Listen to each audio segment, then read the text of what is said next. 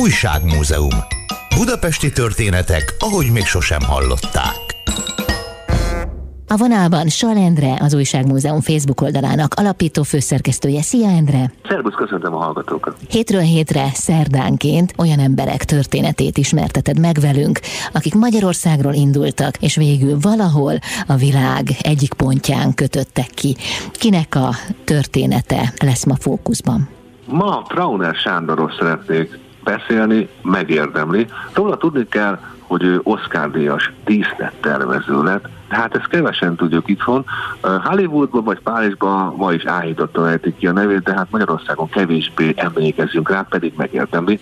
Ő 1906-ban született Budapesten, és hát kiskorától kezdve a rajzolás és a festészet érdekelte.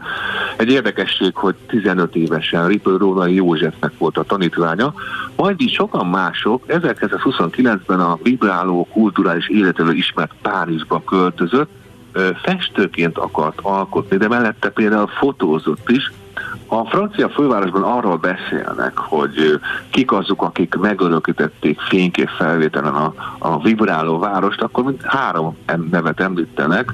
Az egyikük Trauner, a másik André Kert és a harmadik Brassai, mert mindhárman végigfotózták Párizs mindennapjait, úgy emlékeznek rájuk, mint Toulouse-Lautrecnek a festményeire és plakátjaira, amelyek ugye 1900 évek előtti, vagy a századfordulós Párizsnak a hangulatát adták vissza.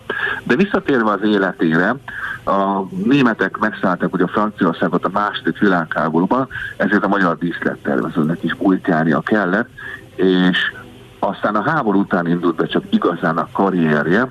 Már a tengeren túlon például Billy Wilder, a, a kor egyik híres rendezője, aki a Van, aki forró szereti című filmet is megalkotta, ő ragaszkodott hozzá, hogy Trauner Sándor készítse el a filmnek a díszleteit, e, ami azért érdekes, hogy ebben a filmben szerepelt, ez volt a következő filmben a Legény lakás, aminek Jack Lemmon volt a főszereplője.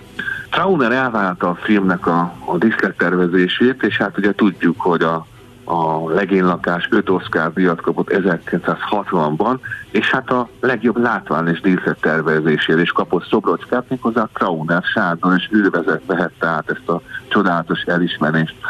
A magánéletéről kevesebbet tudni, annyi bizonyos, hogy gyermeke nem született, viszont több szerelme is volt, és volt egy nagyon izgalmas barátság az életében, már Párizsban ismerkedett meg Jacques Prévertel, ő egy nagyon híres költő volt Franciaországban, ma is tisztelik, és ez egy életre szóló barátság volt.